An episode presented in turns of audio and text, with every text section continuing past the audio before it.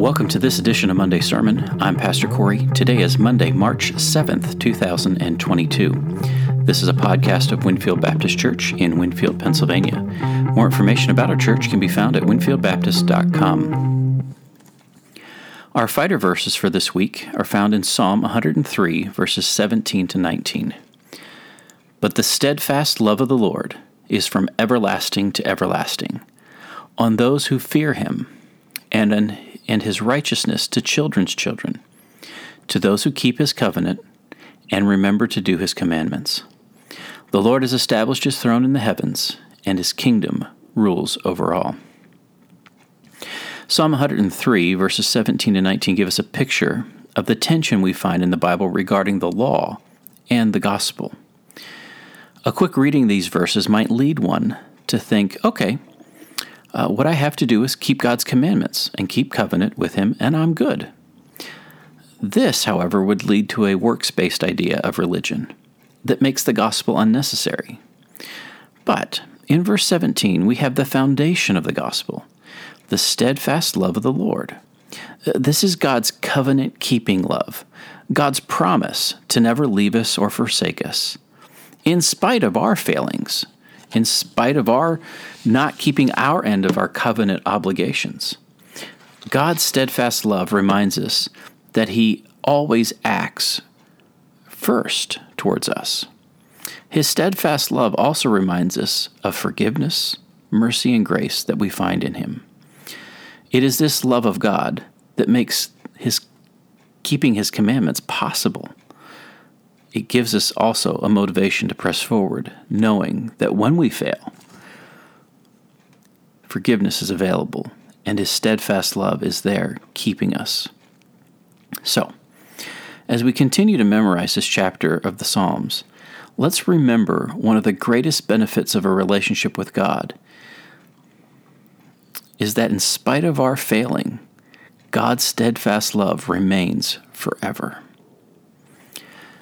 Next, let's be reminded of the sermon text and sermon from Sunday. On Sunday, Chapin Jones preached from chapter 5 of Proverbs. From that text, he reminded us that when our hearts wander from the Lord, we're compromised. We've been discussing the reality of our heart and how they are easily deceived, and yet, according to chapter 4, verse 23, we live out of our hearts. So, this text is very important and reminds us one, once again of the importance of guarding our hearts. Chapin drew out of the text the dangers of dabbling in temptation, particularly with se- sexual sins. Uh, the temptation of the drop of honey only makes one desirous for more. Uh, when we find ourselves justifying or belittling those little drops of temptation, we need to hit the brakes.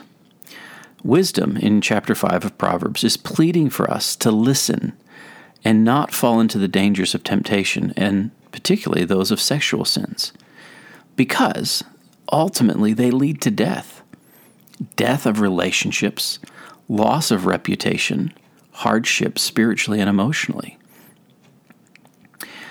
Chapter 5 ends by reminding us, particularly who are married, to stay in our lane and to pursue our own spouses as the main source of our relational satisfaction. While chapter 5 addresses mainly those who are married in its application, it is applicable to all. The reality is we can all fall into the trap of sexual immorality. And so, we all must guard our hearts all the more as we live in this highly sexualized culture. And I add, we have a better way. And so may we not only guard our hearts, but may we also show to the watching world a more perfect way, a way that leads to life and peace. We'll end our talk today with a takeaway. There are moments in life where it seems all is spinning out of control. We are perhaps living in one of those moments. When we find ourselves living in such moments, it is easy to become overwhelmed quickly agitated, mad, and often looking for a scapegoat to blame. The great thing about the Bible is that it speaks to all of life and its seasons. Ecclesiastes reminds us that there is nothing new under the sun. It also tells us something that's a bit hard to swallow sometimes, like passages like chapter 7, verses 8 to 14. Better is the end of a thing than its beginning, and the patient in spirit is better than the proud in spirit. Be not quick in your spirit to get angry, for anger lodges in the heart of fools.